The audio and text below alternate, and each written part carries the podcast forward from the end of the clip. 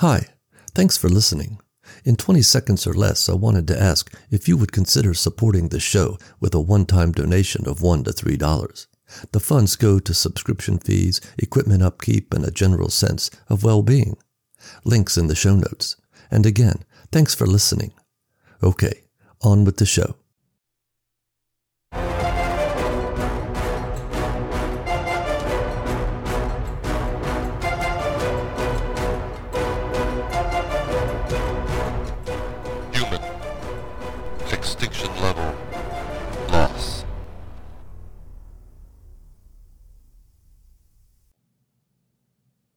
Chapter thirty-four.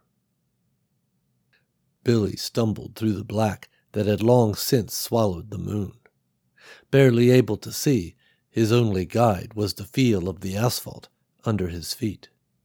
The darkness was near total, but it didn't blind the dead.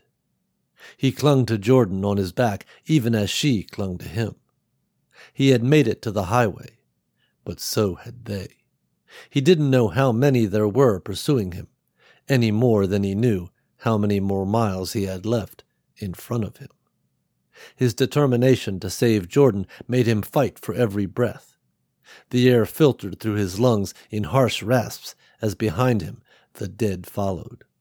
They had no such battles to fight. Their pursuit would be relentless, and Billy knew it. He had gotten Jordan away from Molney, but he was leading the runners right to their camp. He prayed the others would be ready. Billy's legs burned and his arms were numb. His pace slowed, and he heard the low, hungry groans of the dead behind him get nearer. His feet exploded in pain as he picked up one foot and then the other, slamming them down against the unforgiving highway. As the groans behind him increased, Jordan clung to him tighter, threatening to cut off his air. He could not stop to shift her weight, nor waste the breath to tell her to loosen her grip. There was only the night, and the running, and the hope. Billy felt the road rise under his feet, and the incline drained him. He plodded up the road, barely able to hang on to Jordan. With the night so deep, he had closed his eyes and tried to send his mind elsewhere. Somewhere it didn't scream of the pain that racked his body. As he staggered up the incline, the effort brought tears to his eyes. He opened them, not believing what he saw. The sky did not seem as dark anymore, as the faintest hint of pink pre-dawn light began to cast its glow across the sky. Billy risked a look behind him and immediately regretted it. His pace slowed and his feet nearly tangled. In righting himself, he almost dropped Jordan. The look back almost fell his spirit as well, for now he knew how close the dead were. He imagined they could not be more than forty yards behind him. Billy turned and pressed his body harder against the road. As he looked ahead, his mind told him of darker shadows against the skyline. Walt's bus sat on the crest, beside it the outline of the G T O. Billy let out a yell that was nothing more than another rasp of air. He ran, his heart beat out of his chest, his lungs on fire. On top of Walt's bus, Nicole stood watch. On the wind came the faintest of sounds. She stopped moving and put her ear to the wind.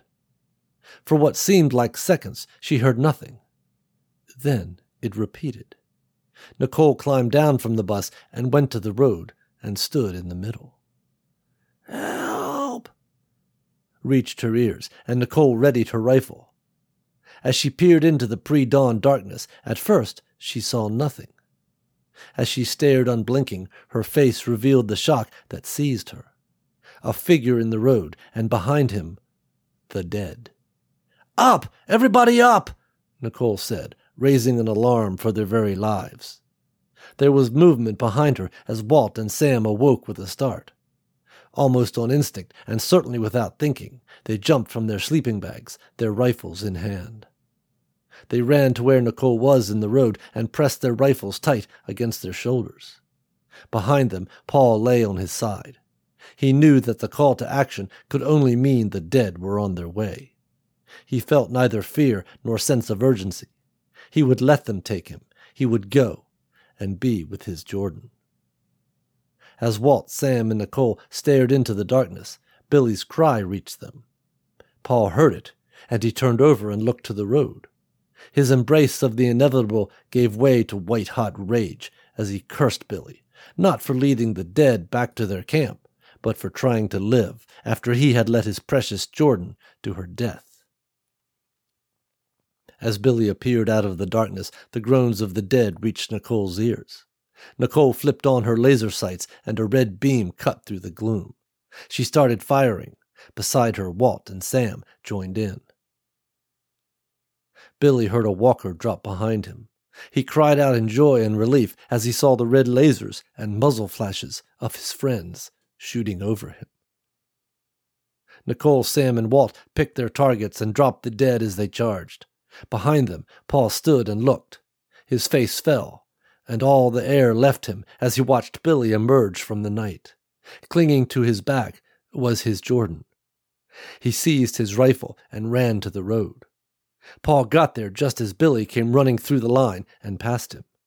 Paul stared at Billy as he passed, but Billy did not see him, focused as he was on simply getting one foot in front of the other.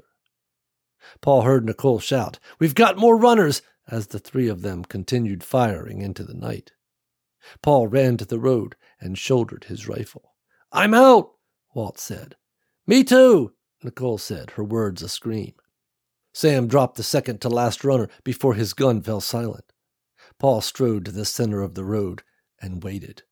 The growls of the runner grew louder, and Paul took his aim. He fired twice as an emaciated and decomposed monstrosity loomed out of the shadows at him. The runner plowed into the concrete and skidded to a stop at Paul's feet. Nicole slammed home another magazine and stepped up to Paul. She put her ear to the wind, but the only sound was the morning breeze wafting through the grass by the side of the road. "We're all clear," she said. Paul dropped his rifle and turned. "Jordan!" His words an expression of his misery, his joy, his fear at believing. Running back to the camp, he saw his daughter, and he threw his arms around her. Billy lay face down in the dirt, unmoving, his breathing desperate, the shoes on his feet torn and his feet bloodied. Jordan sat next to him, slowly rubbing his back, while her father wept.